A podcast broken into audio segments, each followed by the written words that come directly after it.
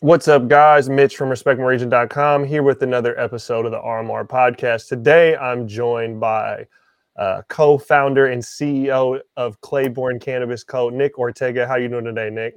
Good. How you doing?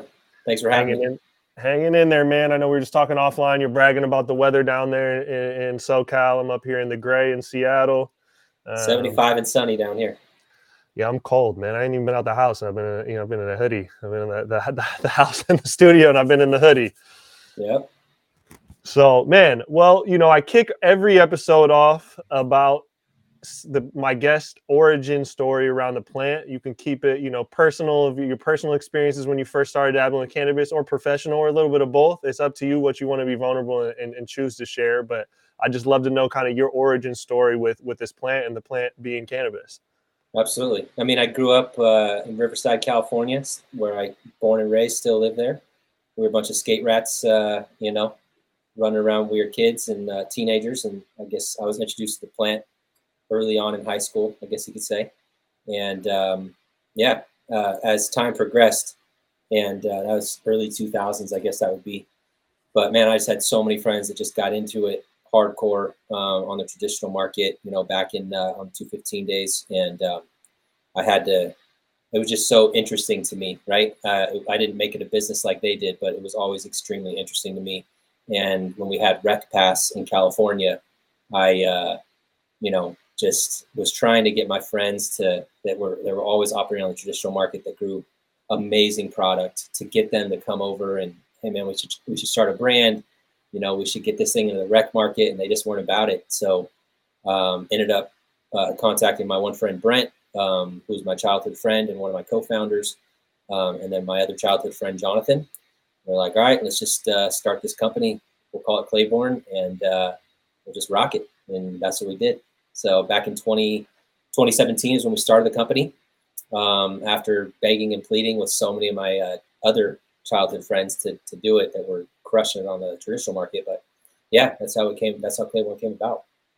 And what what were you doing right before you jumped over to to the cannabis?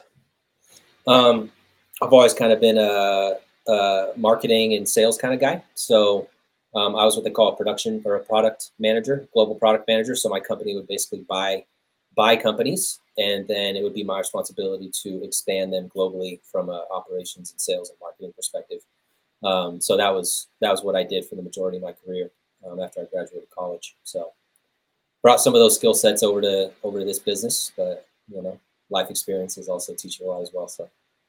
Yeah, it's a different it's a different beast, but you know, sales are a big part of what's driving this market. I mean, I've seen a couple companies not do very many things good besides sales and be somewhat successful at least in the short term. So it's a big part big part of this uh, this industry. What do, what do you like about cannabis compared to you know your career outside of cannabis?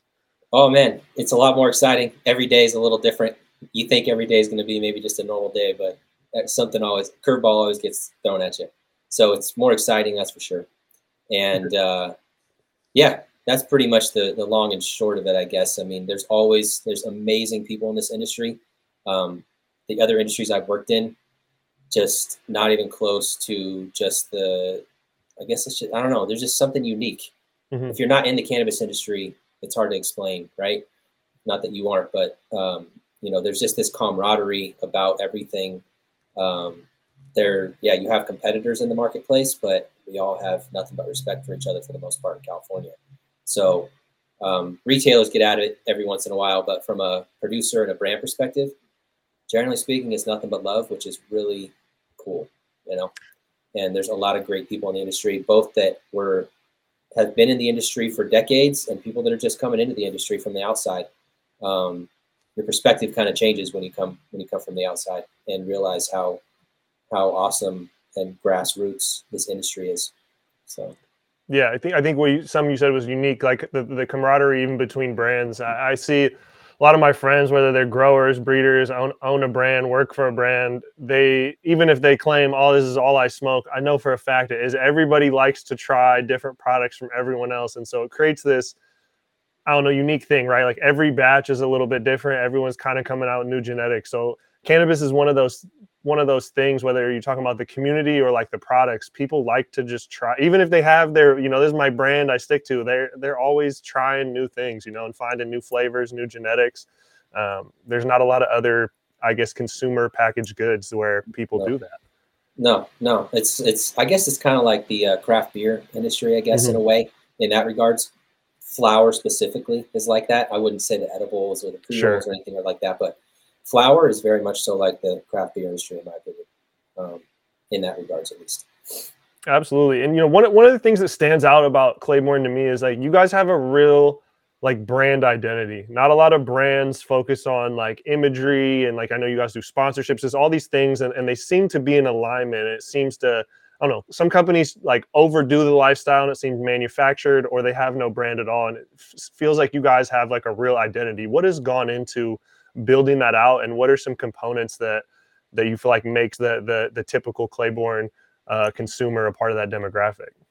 That's a that's a good question. So, um, somebody recently told us they were they were talking to us about our branding and, and everything like that. Some of the videos we've been coming out with and things, and their comment to us was, um, you know, Claybourne has a unique way of meeting the consumer where they are, right? And that's been our ethos since the beginning. Like, we're not trying to come out here trying to act like we're something that we're not, you know. Um, we're also not trying to isolate certain demographics or anything like that. We want to be broadly acceptable, um, you know, in the marketplace, and that goes through from the perspective of, of how we're how we put our products to market and the, our product portfolio in general, um, and our price points, um, and then in our marketing um, and branding efforts as well. So, like when we started the company, um, right off the bat, we pretty much I don't know, like six months into us launching the brand, we suddenly had a very broad product portfolio because what we would do is we'd go to our retail partners, you know, back in 2018, 2019, and we'd ask them a very simple question, which is just, what products are you missing on your shelf right now? Like, what is it that you wish, if you were me, right? If you were sitting trying to pitch pitch yourself, what do you, what would you like to be pitched on, right? Um, like, what is missing on your shelf? And things like the Power Pack came out of that. Things like the premium small buds came out of that, right? We we kind of we really innovated that product segment, right? Um, enhancing the flower experience with high quality keef with the Power Pack and the Power Stack, for example. Point being, our product portfolio is a replication of our marketing efforts in the sense that we're trying to, we're not trying to be everything to everybody, right? But we want to be approachable and consumable Hmm. by everybody, both from the product portfolio and um, from the athletes and the ambassadors that we align ourselves with. We're not just sticking to the hip hop stuff or anything like that, right? We're trying to be, it seems like we're trying to be out of the box, but really we're just being us, I guess you could say, Hmm. because everybody smokes weed for the most part. Um, and what you're trying to do, what we're trying to do is just capture them at the price point that they feel comfortable with, right? We got our gold cuts, you could buy eight for 75 bucks. Uh, you got the private stock eights you could buy for 50 bucks. Um, or you got the power packs you could buy for, you know, 35, 40 bucks. So we're trying to capture the consumers every price point, and then we offer the large format sizes for like the medical consumers or just the real heavy users that need that price break um, on larger formats, and they're willing to buy an ounce a week or whatever because we're giving them a discount to do it. So there's a lot of innovations that we came out with that maybe don't seem very innovative uh, from the outside looking in, but the reality is we're kind of the some of the first ones to do these unique things with our products. Um, and now we're rolling that same mindset into the ambassadors that we align ourselves with. Um, so specifically, like Eli, Eli Mhm. Nobuchia, uh, he's a bull rider of all things, right? And he's a friend of a friend. He's just a badass kid that smokes a lot of weed, and he loves Claybourne. And since he loves Claybourne, we love him. So we're like, let's show this guy a little love. So we did a video on him and posted it on our social media, and we're using that in some of our marketing. And uh, a couple months before that, we posted some stuff about Colin Provost, who's also a friend of a friend. He's Mhm. one of the hottest skate skateboarders out there right now. He's very much so the Claybourne mentality in terms of like he's very independent and individual with the way he dresses and the way that he, uh, you know, even the tricks, his trick selection, even, you know, like he's always thinking outside of the box. And it was just like a natural fit for us to align with Colin. But believe it or not, God Love Colin, the Eli video, just blew up, like because it was so unique. You Yeah. know? And we got bull riders now following us. You know, we got bull riders buying Claybourne. We got Eli, uh, you know, pumping up Claybourne at the at the rodeos and stuff. And it's just it's just cool, you know. And Yeah. that just stems back to just we're just trying to be real and and uh, do uh, try to meet our customers where they where they are in their life, you know, and not make it all about Claybourne, but all make it all about the experience of smoking Claybourne with what you do. I love, and that's that's the true that's the true lifestyle aspect about it, right? Compare uh, putting it towards someone's lifestyle, and I love I love the rodeo. Like in Eli, I think uh, at, at Hall of Flowers, I think that's when I'd first. I think you you had mentioned to me that that was coming, and I grew up in a small town. I'm not I'm not a country. I'm, I'm from the country. I'm not like a country farm boy type guy. But you got the a little country accent. I, I I know I do, but the, the rodeo is the biggest biggest thing where I grew up. Like that's the biggest shit that happens all year. And so growing up, you know, may or may not have been involved with the with the hand to hand commerce of cannabis for many many years. I, I can tell you that that is a very big market and supremely underserved when you just look at demographics that brands speak to or partnerships with athletes that speak to. Like nobody's looking at that in cannabis, and I can tell you, I mean all the country folks and rodeo. I mean, they're they're smoking, man. They're smoking joints for sure. They're smoking mad weed, and might, might as well be smoking Claybourne. I used I used to joke. I used to tell my friends we go to the rodeo, and I don't. I've never been a cigarette smoker, but I would take a cigarette and I would, uh, you know, take out the tobacco and then I'd plug it full of weed. And so, I, I more than a few occasions, I might have been at a rodeo somewhere, walking around, smoking what looked like a cigarette, but it was full Yeah. of weed. Yeah, yeah. Well, see, I mean, uh, it may not be attractive to everybody, but the people that it is attracted to really, really get it. You know, and that's part of what it. That's part of what you're trying to do as a brand. Uh, everybody's after the hip hop scene, which, as you know, I love the hip hop scene, but that wasn't high on our priority list because there's a bunch of there's a bunch of low hanging fruit that is just more naturally aligned with us. And um, you know, my partner Jonathan, he does he does all the branding and marketing up until this year, or I'm sorry, last year when we brought on some more team members to assist him and everything. But another thing that makes the Claybourne brand authentic is that it's all in house. We don't use agencies to do our our design. We don't use agencies for anything. Um, so it's just a little bit more authentic, I guess you could say, Mhm. um, just from the you know from the start. So Absolutely, and, and I love I love the approach. You know, it's unique. I, I don't think that was a chance of something I've had to previously talk to you about. Was uh, your guys' approach to developing these product lines of talking to the retailers and finding out where the holes are. Um, again, back back to my days when I when I was doing what I was doing. You know, there was more. I, I I carved out. I feel like what attributed to my my success in my business wasn't just offering the the regular things. Like I made a killing off of like the, the quarters for a discount and this isn't even like medical day. This is just like the hand to hand i made a killing off the quarters at a discount. I made a killing off of the shake. I made a killing off of like people just wanted to buy sh- uh keef or like even trim. And so back when i was working with my growers i was probably like the only dude picking up packs that was like yo could i could you throw in some trim? Because i could keef the trim i could sell the keef and then i could go ahead and sell the trim. And I had a list of clientele that just, you know, they came to me and they could get different products that they couldn't necessarily get otherwise. And I know there's a demand for that. When you guys came up with with the power pack, for example, what was was it just was the inspiration just coming up with something unique or was it kind of combining those different elements in a, in a single package? What was kind of the inspiration behind that that product SKU? it was a little bit of both. Like that wasn't a Claybourne innovation, to be honest. That was one of our customers that um, brought that idea up to us. So again, it just stemmed from us being very obsessed with pleasing our customers. Basically, that includes the consumers and it includes the retail buyers. So that was a retail buyer that came up with that idea actually, where I was like, "Hey man, like same same thing I just told you. What is missing on your shelf? Like if you could come up with your like most innovative product from a flower perspective, what would you do? Maybe, and he was like, he was actually from Washington, and uh, he's like, man, back in the day, when somebody would come in and they wouldn't have enough money, I'd tell them to go buy some pretty good weed, right? Maybe some smalls or whatever, and buy a gram of keef. You combine those two, you'll be partying way harder than going to buy some super high end flower hmm. product if you're on a budget. And that's what we did. We priced it accordingly, and it just took off from there. Plus, the keef is the keef is the best keef out there. So some may call it hash. I don't know, but it's all trimmed in keef. So it's extremely, extremely high quality. And so, you know, for you guys' product lines, I know you, you just kind of you broke a little bit of the pricing a second ago, but you guys have the gold cuts, the private stock, small buds, the flyers, and then Eagle extracts. Could you kind of give me the the the breakdown of each of these product lines? Yeah, so the gold cuts is kind of our it's our top of the line flower that competes with some of the leaders in the industry like Cannabiotix and Connected and Alien Labs, right? We're happy to be on a shelf with those guys.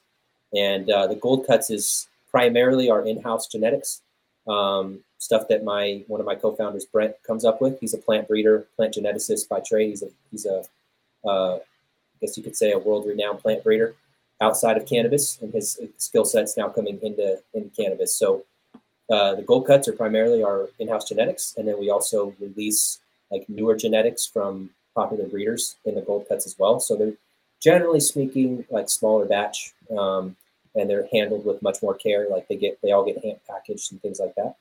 Um, and that only comes in the eight ounce package, and that's like the white and gold box. And then one price point below that would be our private stock line, and that's where we start getting like real wide with all the products we offer. So the private stock line is that like that mid to top shelf eighth. It's fifty dollar eighth, but it comes in a gram, an eighth, a quarter ounce, a half ounce, and a one ounce. Um, and then like all Claybourne products, we give the consumer a discount as they go up in size. Um, so, you know, it's cheaper to buy an ounce than it is to buy eight eighths, for example. So, um, one step below that would be the premium small buds. So that's where, you know, that was another innovation by retail, really, where retailers were like, man, I need an ounce that's affordable for my consumers, but it's indoor. It's not some swag. It's not mm-hmm. outdoor, right? Um, not there's anything wrong with outdoor, but I want like a premium indoor ounce, but it's got to be at around this price point.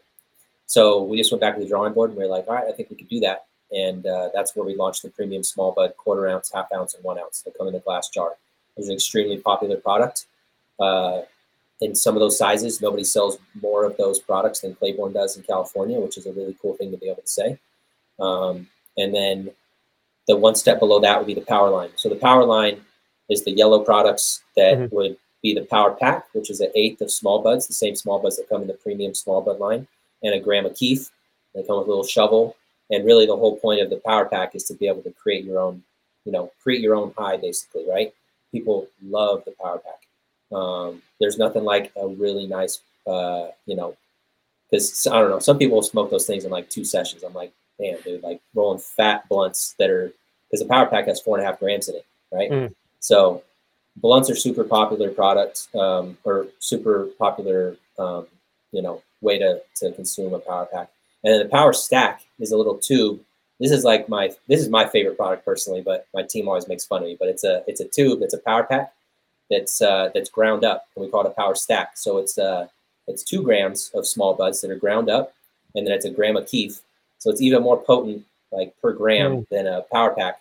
But it's in a tube that's resealable. So you shake it up, mix up the keef and the and the flower how you want, and then you've got you know you got three grams of product to go roll your own and seal it back up if you don't you know if you just want to roll like a one gram joint or whatever so it's a really cool another innovative product and it's at a great price point um, and then we got our flyers product line which is our pre-rolls and we got our eagle extracts which are our concentrates but primarily claybourne's known for our flower products yeah and so, and for you guys, you know, one of the things that stood out just for me for a while, and then even talking to your team, knowing that's a big part of your business, are the small buds. Like it's not new for someone to have minis or like I said back in the day, I made a killing off of Silent Shake, but uh, you know, you guys really like owned that, and I felt like built like uh, you know, not not I mean, I guess a product. You know, you clearly you built a product line around that, and I think a lot of people is kind of just like, how do we know, at the bottom of the turkey bag or whatever, obviously there's always going to be some fall off, some small nugs, or every crop is going to have that. And it seems like people just kind of think of an afterthought. How can we not throw this away? How can we still monetize it? Where you guys really saw an opportunity where there's consumer demand,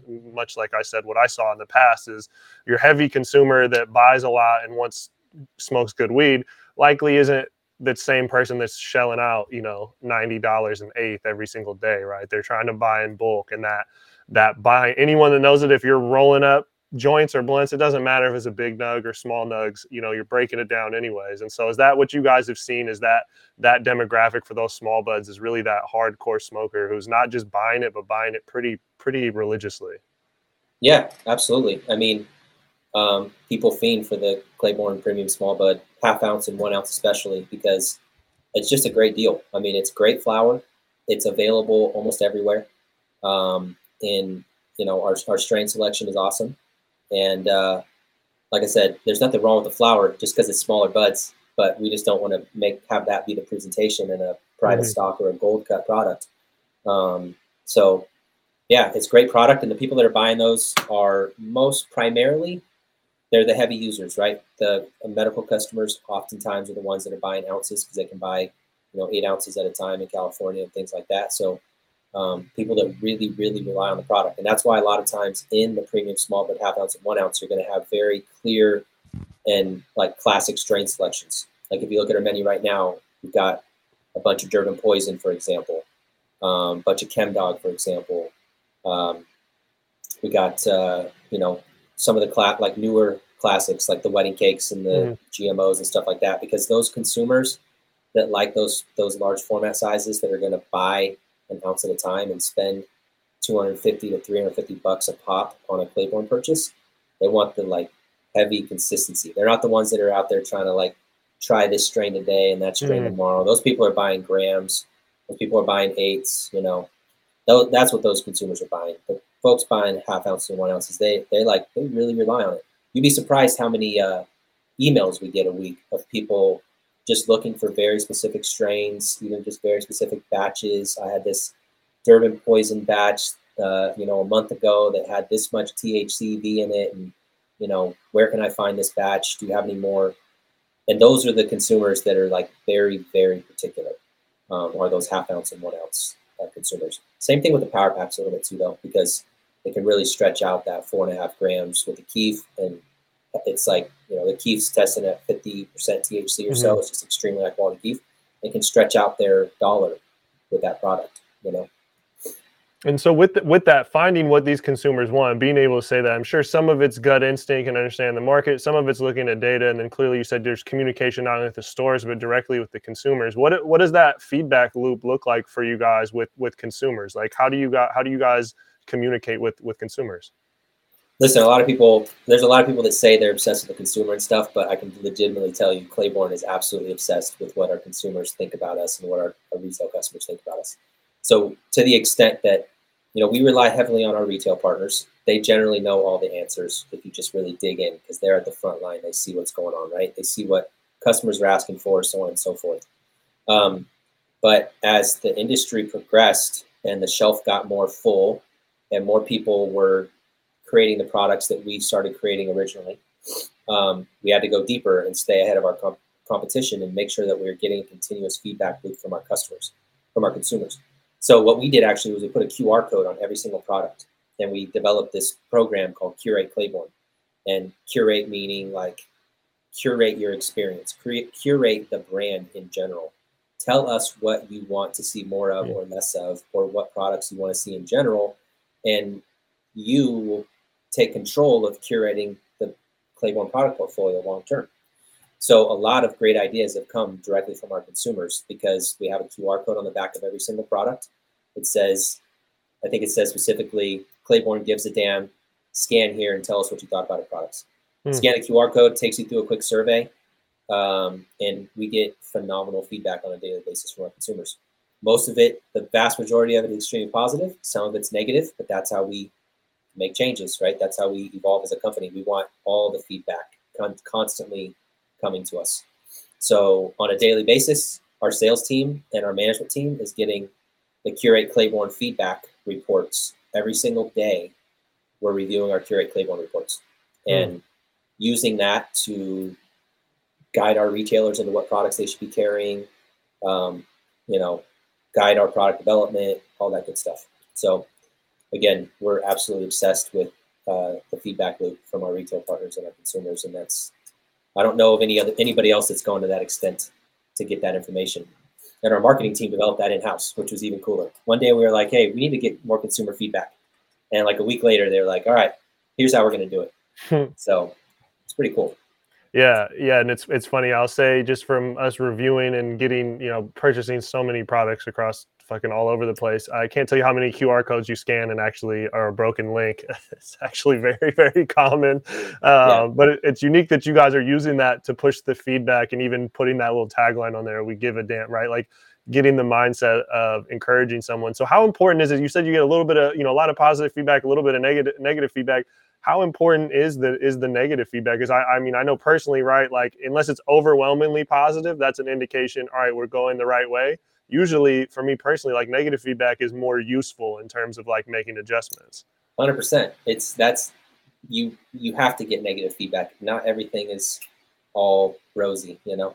The eights, the nines, the ten ratings, you know. I mean, yes, those are awesome. It makes us feel good, and it tells us what strains we should we should grow more of, or where we should guide our breeding program, for example.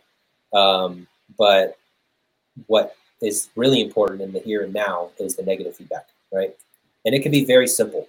Like um, a good example is our flyers. So our flyers pre-rolls, they, we, we offer a two pack, a five pack, and we offer a 20 pack of, of flyers joints. Our two pack, our customers are having an issue getting the joints out of the glass tube because the neck on the glass tube was too narrow we didn't realize it until we had Curate Claybourne, and customers are like, I can't get these MF and pre rolls out of the tube. So immediately we switched over. We got a, uh, you know, we had a ton of inventory of the of the other tubes. We whatever we, we threw them in the trash, and we uh, got the new tubes, and now the customers can dump them right out. Right. So just all the little things, and then you know we obviously go back to our consumers that left us the negative feedback, and we tell them, hey, we fixed this. Go try some product. Let us know what you think. So it's a very powerful tool mm. uh, to engage with our consumers at a different level than I think any other cannabis brand is engaging with their consumers. Yeah, abs- it's, abs- it's important for us.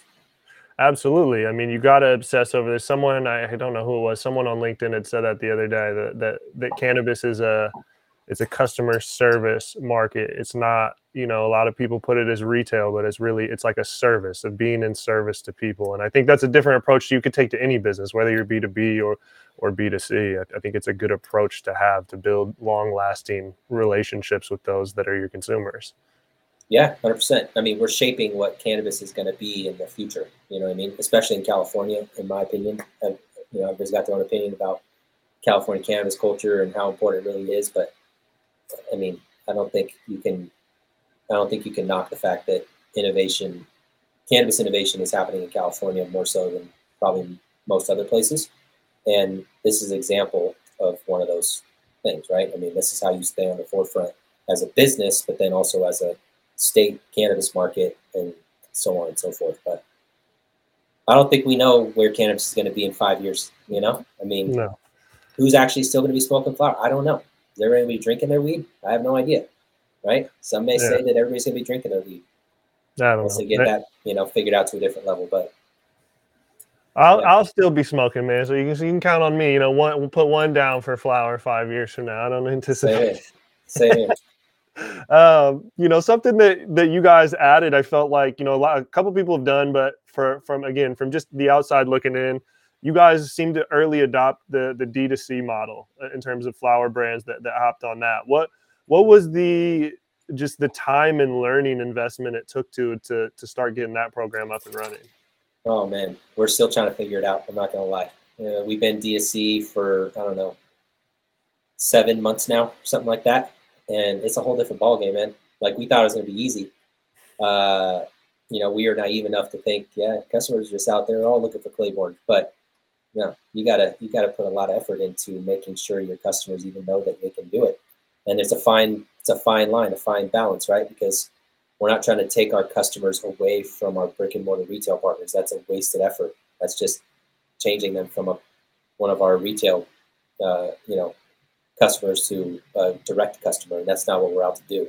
What we're really out to do with the direct to consumer is capture those consumers that are living in, you know, cannabis deserts in California, where you drive 50 miles or 60 miles and there's no cannabis retail you know mm. that's who we're really trying to capture so um, will we ever be an Eaze or a, a Grassdoor or anything like that probably not right but the point is to be able to start planting the seed in these cannabis deserts, like I said, where eventually they will have brick and mortar retail, but they don't right now.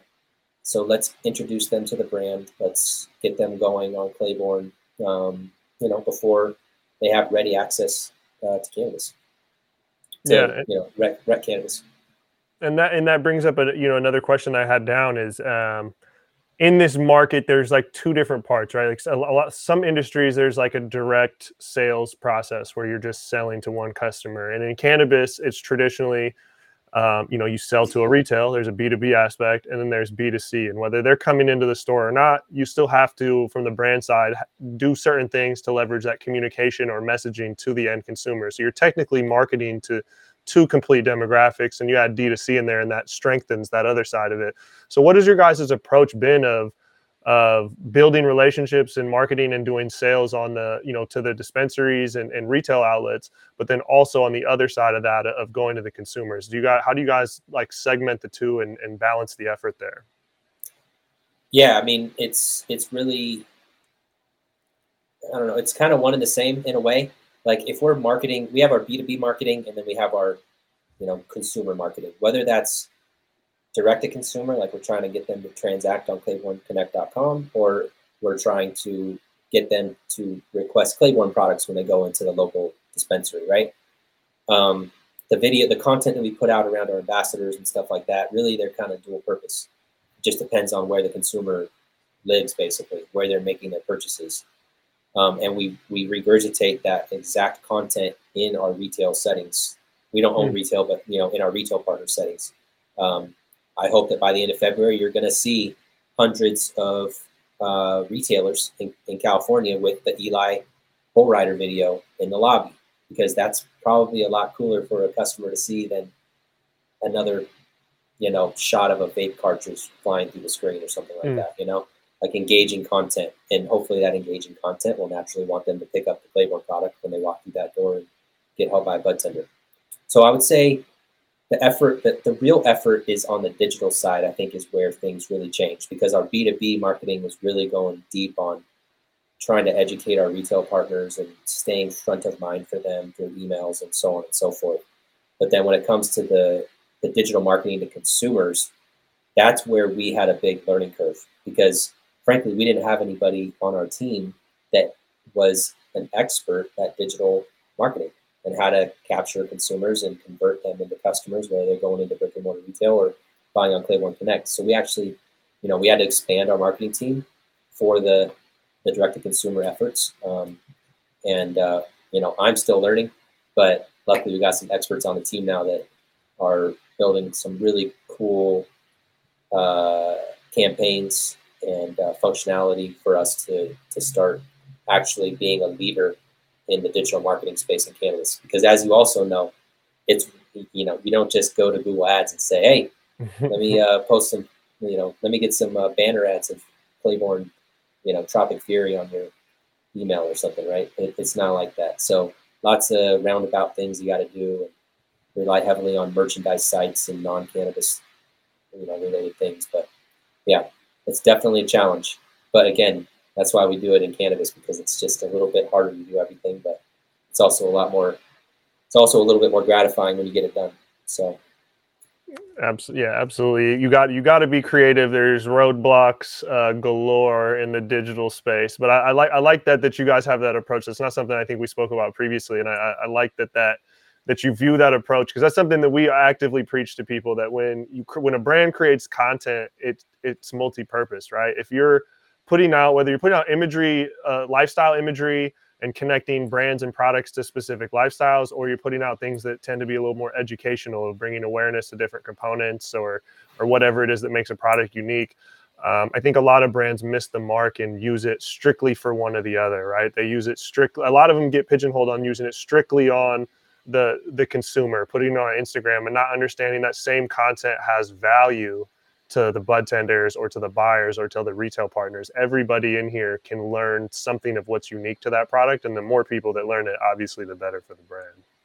Yep, yep. We're taking. I mean, again, something we learned the hard way. But uh, 2020 this year, 2022, um, there you're going to see a lot of Claybourne content coming out. Um, the Eli video, the Colin video, those are just scratching the surface. We got a lot of awesome things coming out with some some uh, freestyle motocross stuff, um, some non-sport related things. Um, we've got a, a, chain stitcher that um, does does a lot of chain stitching work for Post Malone.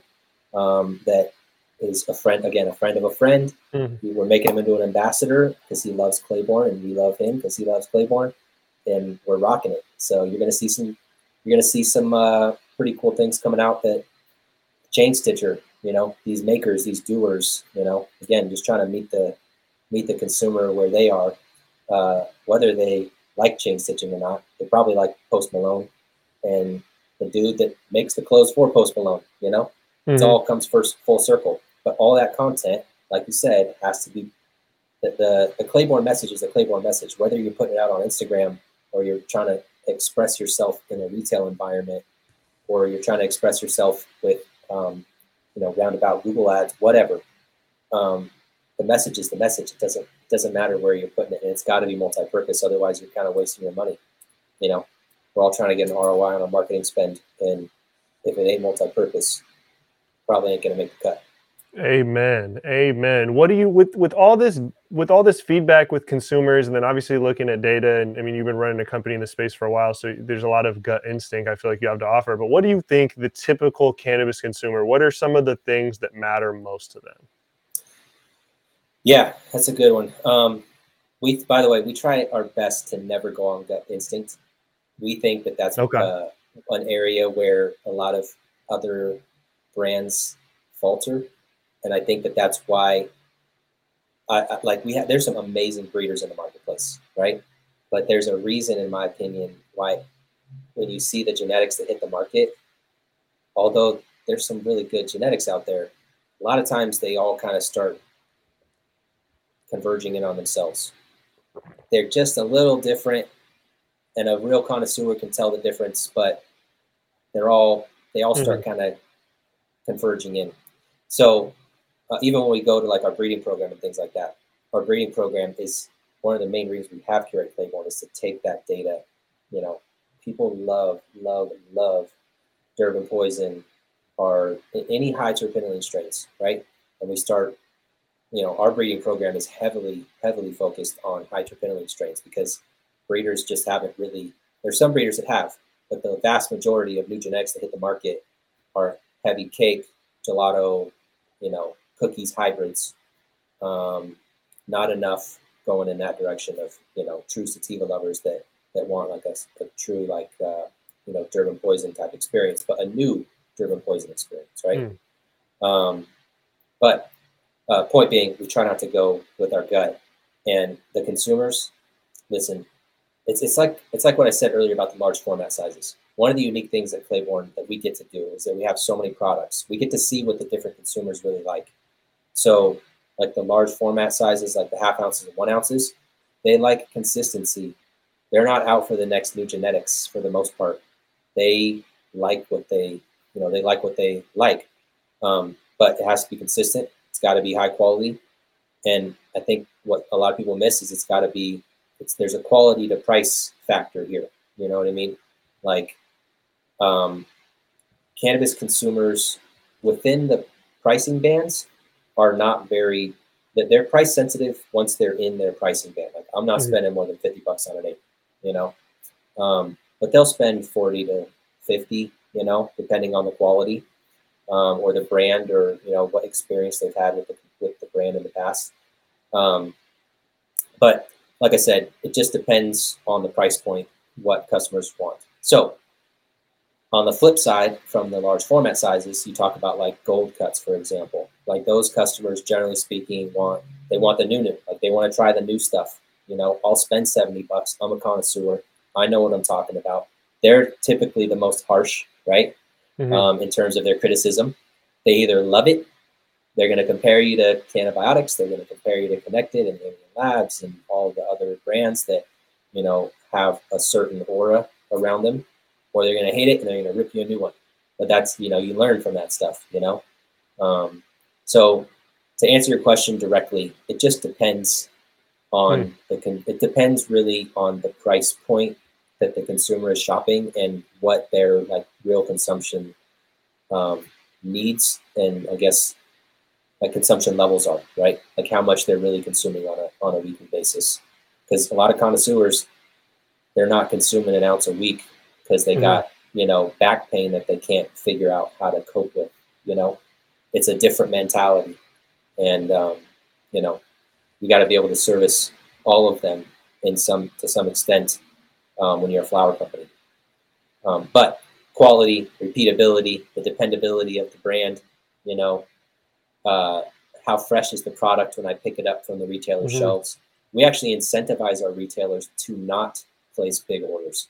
There's a little secret about Claybourne. We actually incentivize our retailers to go wide. We call it wide, not deep. Like mm. I would really rather you buy, um, you know, four strains and a QP of each than buy a pound of one strain. I'll deliver it to you next week, man, if you really, really need more.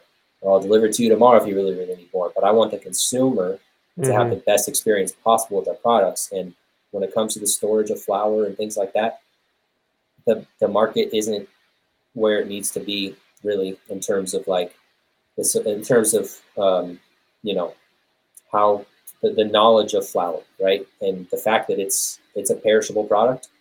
It's analogous to produce in my opinion in terms of the way that you need to store it and keep it fresh and it's got a shelf life. Um, and um, you know there's a little education that needs to go on i guess in the, in the market from a, a retailer and, and brand um, distributor perspective. So we're all in alignment on that. But um, it's all about making sure that your product is high quality on the shelf and your consumers can have a good a good experience with it He's, he's dropping gems out there. He said, "Don't buy too much, man. We got to keep it fresh for the consumer." And that's that's probably a little bit different, right? That the traditional sales focused approach is slang it and bang it, man. Take Seems it backwards. Take it, yeah. Seems backwards, and even some of our retailers, like it, t- it takes time to get them to convert in their head. Like, bro, you don't need a pound of this, dude. I'll, I'll deliver you more tomorrow. You know. Um, so yeah. Consumer yeah consumer focus. And i mean it's it's clearly working out for you guys. You guys are you know moving volume. When you look at the flower market in california you guys are you know like certain categories you guys are at the top you know i think overall for all products. I think last year you guys were close in the top 15 brands i think correct? Or might have even cracked the top 10 for sales volume for so for for all categories i think we ended last year at like number 12 or something like that we okay. like headset and bds but number 12 or something like that for all categories but um, flower, we we're generally anywhere between number one and number 4 mm-hmm. um, in terms of flower, which is very interesting because the top four brands are always like we talked about earlier, price segmentation. The top four brands, there's always uh, an extremely top shelf, like Cannabiotix, like that's all they do, is that sixty to seventy-five dollar rate. And you got Claybourne, one price point below that. You got like the Glasshouse Farms of the world, one price point below that. And you got the Pack Stones of the world, one price point below that. So the top four brands, we're always flip flopping. Um, but it's very interesting how it works in California, where you know the top four brands are made up of four distinct price points. Mm. Which, yeah, you talk about data and stuff. I talk all day about that type of thing. Yeah, I'm obsessed with that kind of thing, and it's always very interesting to me that that's how it always works out in California. That's you know I haven't even thought of that, but I'm it, it's very apparent because I look at that same those same data sets. So I, I like that, and even your approach of just the consumers, which you the consumer bands. Uh, uh, you know, you know, you know what you're talking about. You're you're approaching this uh, methodically, and uh, yeah, I didn't even think about that. Servicing all those and interesting. It's not you don't see multiple top shelf brands or, or you know two of the same, right? You don't see a Pepsi and a Coke doing it out. It's people filling different different gaps in the market. Exactly, exactly. And with cannabis, it's all about owning your lane of pricing. You know, mm-hmm. when it comes to flower, at least. When it comes to concentrates, I guess that's also a similar thing because you got um, you got your raw gardens of the world that absolutely dominate concentrates, but you know, second is typically going to be your uh, 710 labs. So, mm-hmm. you know, you got your value, you know, high quality value, and you've just got your absolute connoisseur level, um, which I guess would be kind of analogous to like your your pack stone and your Cannabiotix. So, mm-hmm. yeah, it's very interesting. I guess how that all works what so what has the approach been for you guys to scale to that level flower is a difficult um, a difficult category to scale right if you're making edibles and you're just putting distillate in edibles like it's very easy to sc- scale distillate or even distillate carts those are very easy or i won't say very easy because none of this is easy but much easier to scale than flour. What have been some of the components and things you guys have had to adjust and and and pay attention to when scaling a flour brand? Man, we talk a lot about sales and marketing, but the reality is you got to have like world class operations. That's what it's all really. That's what it all really comes down to. You know, that's where the rubber meets the road. You got to get that product to the to the retail customers quick, and it's got to be consistently produced um, from from the the mom room to the clone room to the packaging room and all the infinite steps in between. They're all important, and um, from a scaling perspective, that's where the focus is, right? Because you got to be able to produce and put out high quality, consistent product because consumers don't forget about bad experiences. And um, you got to be able to do it consistently, regardless if you're putting out, you know, uh, 100 pounds a month or you're putting out, you know, 1,500 pounds a month. You got to be able to do it consistently. And as you're growing and you're bringing new consumers onto your brand, you got to continue to offer them that same experience. Hmm. And you know, like like a lot of brands, 2020 is really like it, back into 2019, beginning of 2020, that's when Claybourne really popped, and we just like, you know, really, really took off, and we took it all, you know, we took it all in stride. I think we did a pretty good job of keeping our quality control, um, you know, tight, and um, yeah, I guess I think that answers your question. I mean, it's it's mm-hmm. really all about the operations. You got to be able to scale your sales approach and stuff like that. Um, salespeople are just so so important to the business. Um, and uh, you know marketing's got to be got to be in the store you got to be on top of the consumer trends and all that stuff. You can't be a desk jockey in cannabis. Like if you're not in the store you're disconnected automatically. Because mm-hmm. somebody you got a competitor out there that is in the store you know? You know when we started claybourne you know i was the first salesperson you know? We'd be packing uh, you know we'd be packing our eights and our ounces at night and then i you know we go deliver them the next day and that's how we built it, brick by brick. You know, we built our grow with our own two hands, um, and just gives you a different appreciation in terms of how to scale the business and how to do it very methodically and you know profitably and stuff like that. So you can continue to scale the team. You know that that supports the effort. So yeah, yeah long-winded answer no no no but but it's good and i think i don't think there's enough emphasis especially usually you know a, a, lot of our conversations tend to be more on the marketing side. That's just more of what we're nerds about um, and we do a little bit of but i think you're i mean the, the operations aspect is absolutely essential to scale any business but especially you know when you're talking about uh, agriculture good that's you know an incre- i mean an incredibly sensitive plant at that right? It's it's very difficult to replicate things over and over and doing that at scale becomes incredible you know increasingly harder. And you got to be ready because shit happens for sure. Nobody's perfect.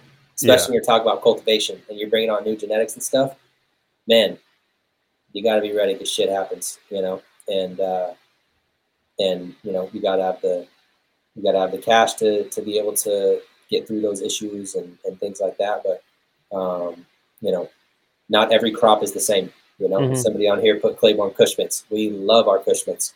But man, it took it took a while to get that cut to really perform mm. like it does now. You know, it took us two years to get that cut to just really be dialed, dialed. Mm. You know, um, where it's yielding very consistently. The cure is always very consistent in terms of the timing and everything, um, and uh, all the way down to the packaging. You know, when do you put it in the jar? You know, when do you seal that thing up? Um, that all matters. And flour is just, you know, if you can make it in flower, if you can make it in California cannabis, you can make it anywhere, in my right. opinion. But if you can make it in California flower, I mean, you can do anything at that point because the plant is finicky, man. The yeah, plant is and finicky, and it's a it's a perishable product, and people got to think about it that way. Yeah, I don't. I don't. Th- I don't think. The, the, I mean, I. I don't, it's not that I don't think. I know the average consumer doesn't understand like what the difficulty that it takes. Like you said, dialing into genetic because it's like, does it look right? Because if it doesn't look right in the bag, it's not going to sell. Is it producing the right THC? Because if it's not hitting the right the right percentage, it won't sell. Even if you as a breeder or company, you know, like it, and then it's like does it you know yield right makes it financially viable to continue to grow like there's so many different things that have to be you know it has to check so many mm-hmm. boxes whereas an average consumer could pick up something and be like oh i love this and then you as the as the company could be like oh, dude, that's the fucking worst for you know this reason. We can't keep it consistent, or it doesn't yield enough for us to keep in production. And I don't think the, the consumer doesn't understand like all these different No, components. and it's Yeah. hilarious because like yeah it's hilarious because when you're like in the business right my partner brent who runs our breeding and cultivation every time i'm like damn that one is amazing. He's like oh that one fucking sucks. It's so hard to do. There's always something right? It's like come on man. Kush Mints though is one that it's dialed you know? But eh, that's what also what it comes down to sometimes right? Like gold cuts they could be so good but it's not like you're selling them at a higher price just because they're so good. Sometimes you got like you got to sell them at the higher price, otherwise you can't sell them because Mhm. they don't yield for shit or whatever, you know. Um, so it's rare to find something that checks literally all the boxes. Um, we have a couple that check all the boxes, but it's pretty rare to find varieties that check that literally check all the boxes. Yeah, it's different. I mean, that's even for us when we review and rate, we, you know, rate strains, we put it on 10 different things and we say, like, even the best of the best, it's not going to hit a 10 on everything because the, most potent thing usually isn't the best tasting thing. And, like, the bet, you know what I mean? There's certain Yeah. components that, like, sometimes ha- being really good in one category just naturally are going to take away from another category. So it's like, it's you know when you're growing something like this it's impo- it's impossible at times to check every single box possible. Yeah um and then on that you know the, the thc i ask i try to ask every guest this because i just feel like this conversation continually needs to be had but um you know the thc conversation everyone in the industry you know says it doesn't matter but the consumer seems to buy off it which drives the buyers to buy off it. So what's your take on THC percentage and and what what really matters about that. So, since day one, when we launched our brand, we were, I think, until very recently, the only brand in California that did full cannabinoid and terpene profile breakdowns on all of our packages, right? I'm not talking about just like posting up what the total terpene content is or posting up, you know, the state mandated THC and total cannabinoids and CBD, right? I'm talking about every, the top five cannab- uh, cannabinoids and the top five terpenes. And that was all to try to start building this mindset of, um, and we used to have a poster. You can find this poster in a lot of the retail uh, uh, break rooms and things like that, or in their showrooms. It says it's not all about the THC, and it goes through, you know, the benefits of certain terpenes and certain cannabinoids and so on and so forth. But the main point is, it says big bold letters on the top says not all about the THC. But the reality is, connoisseurs right now are the only ones that know it's not all about THC. And the connoisseurs, in my opinion, are a very loud, very vocal, but small subsegment of the Mhm. consumer base. The rest of the consumer base is like price per potency. And it's pretty sad because the retailers have to do what they have to do, right? They think that like if they don't have a 35 percenter on the menu, the consumer's going to walk out they're going to go to the next shop that's got a 35 percent on the menu.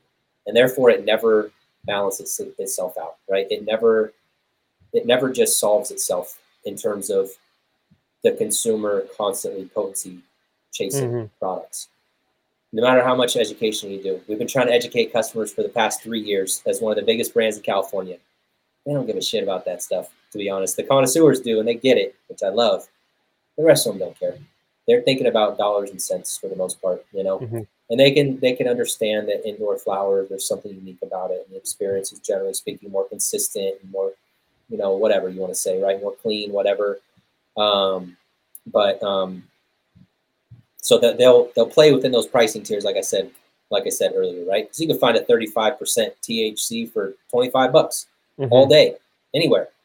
But if it was all about potency and it was only like really only only about potency, then every everybody would the consumers would only be buying 25 to 35 dollar eights that are testing over 30% THC. Mhm.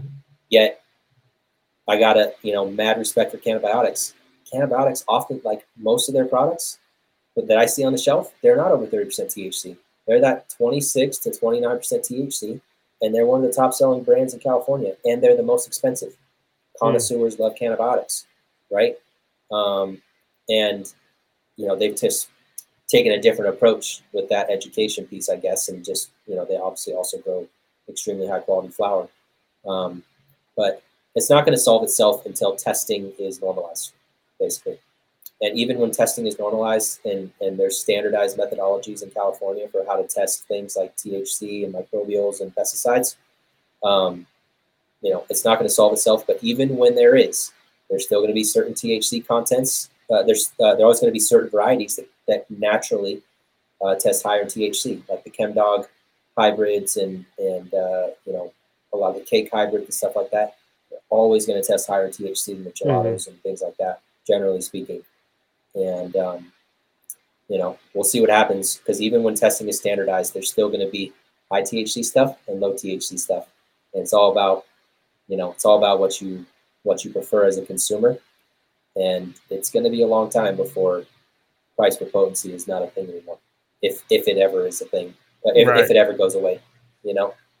Right. Yeah, and it's it's crazy. The standardization of testing is wild because even you know I, I, I spend a lot of time in the California market. I have a lot of clients down there, but I live in Washington and like THC everywhere. I mean, the East Coast here, THC is definitely the the main contributor to sales at, at retail. I think by volume in any state, but it's in Washington. It's like you don't see near as many cannabis testing over 30%, whereas you go to California, that's kind of almost like the baseline of like what people judge.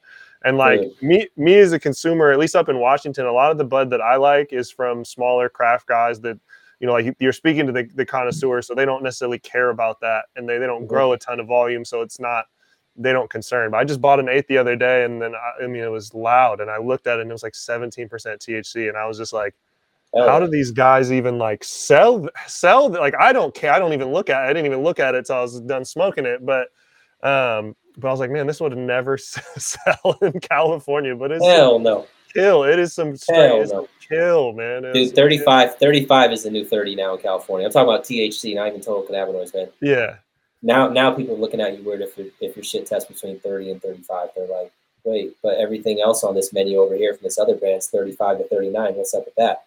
It's like i don't know man. I'm over it. Yeah. Either buy it or don't. Yeah. It's it's an interesting thing. You know we we can only hope. I've been i've been you know waiting for to waiting for some retail guys to like focus. I've spoke to some that say they do it but i'm waiting for some retail people to really just beat people over the head with that. Like people start talking about thc to train their bud tenders and be like no bro like fuck don't look at that don't look at they're that. trying. Leave, they're trying leave leave the store leave yeah. the store if that's oh yeah that i don't they're think not gonna do that, gonna do that. No i don't think anybody's gonna do that. I wouldn't want to do that. No but yeah. they're trying they're trying you know the, the, every shop has those one or two bud tenders, you know, that are like mm-hmm. heavy on the terpenes and the education, and they'll speak till they're blue in the face, advocates yeah. for advocates for terpenes instead of THC. But you know, it's an uphill battle, but we're along for the ride. We've been that's what I'm saying. We've been along for the ride since day one. We set our products up to be able to for those one or two bud tenders in every shop. Mm. You know, we set ourselves up to for them to be able to talk to our products better than other products, basically. So, but it still isn't working, I guess. So. Yeah, well, yeah, we got. We're not changing the world. Yeah, well, it's doing doing God's work, man. Trying to tell him THC percentage doesn't matter. What what do you, what is what is Claybourne else? I mean, you alluded to it. You had a lot of content coming this year, but what what's on the docket for 2022? We got a lot of new genetics sitting in the gold cuts line and the private stock line. Uh, Brent did a lot of work, a lot of really good work last year. Um, very interesting hybrids that uh, or we'll be, like I said, releasing the gold cuts line and in the um, in the private stock line. Um, we're hoping to be able to come out with some solventless products uh, early on in the year. Um, we still don't have any solventless products, and that's obviously the way of the mm-hmm. future. Um, and um, yeah, we got some secret stuff too that I don't want to talk about right now, but um, trying to leave a little bit of, of uh, stuff in the back pocket. But from a content perspective, um, you're going to see us go deep, deep, deep on the uh, on the athlete, just the ambassador stuff in general, mm-hmm. right? Trying to be first to market with that in a in a big way, right? Where we're actually putting content together, where Claiborne is kind of the secondary in the content, which is, you know, seems backwards, but it's about trying to engage with the consumer mm-hmm. outside of just cannabis. So, like, we do a lot of events that are non-cannabis events. Of course, we go to the cannabis events, right? But we go to just as many, if not more, non-cannabis events, whether they be the local dirt bike track or we went to a fishing expo in Long Beach a couple weekends ago. I mean, you know, fishermen smoke a lot of weed. You know. Mm-hmm. Um, mm-hmm. So again, trying to engage the consumer um, and build consumers outside of where they're just being bombarded with cannabis content in uh, dispensaries and, and, and whatnot. Awesome. Well, I love it. We look forward to that, man. Nick, I really appreciate you hopping on the podcast and talking cannabis today. Um, and wish you guys nothing but success for the rest of the year, man. Well, not just Thanks, this man. year and, and beyond. You know, Oh yeah, appreciate that. you know. Appreciate that. Cool, man. Awesome. Thank you very much. Yeah, thank you. This is the RMR podcast, episode 26 with Claybourne Cannabis. We'll see you guys next time.